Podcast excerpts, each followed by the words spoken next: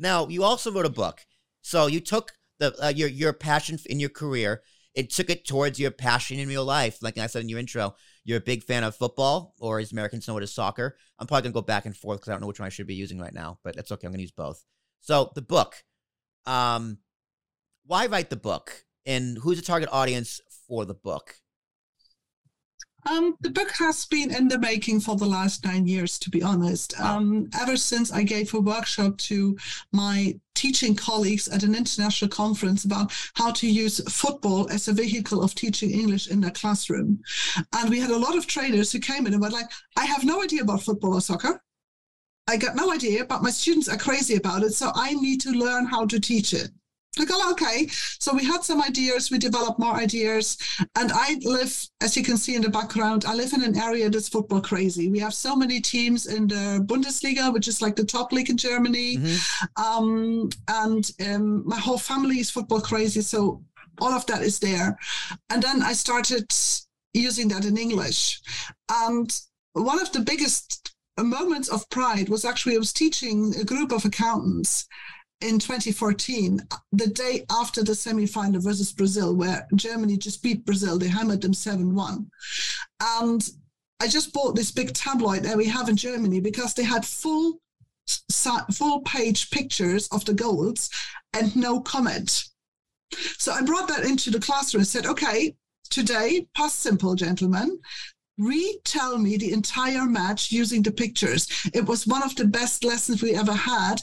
And they really understood the past simple because they talk about what did I do yesterday? What happened in the match or what was happening in the match if they were going for past progressive.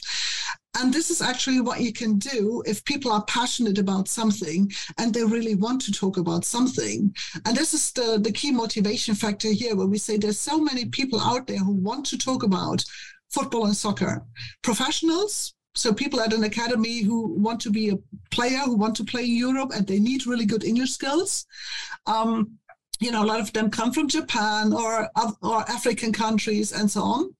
And then, of course, the people like the managers and the staff that works with these people because you can't always rely on interpreter.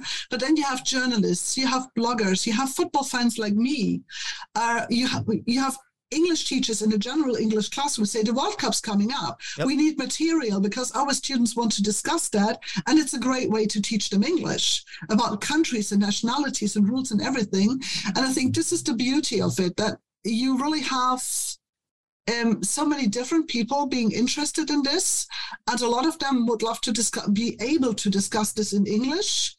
But it gets us back into slang because you have to be very careful with the language that you don't pick up the five buzzwords that are being used at the moment because you know maybe in two years from now nobody says them any longer and then you can rewrite the whole book and you can't have that either yeah so and like you know different different parts of the game like take a slide tackle right? That could be called one thing in German soccer and completely another thing in um, Italy soccer or somewhere in Africa soccer.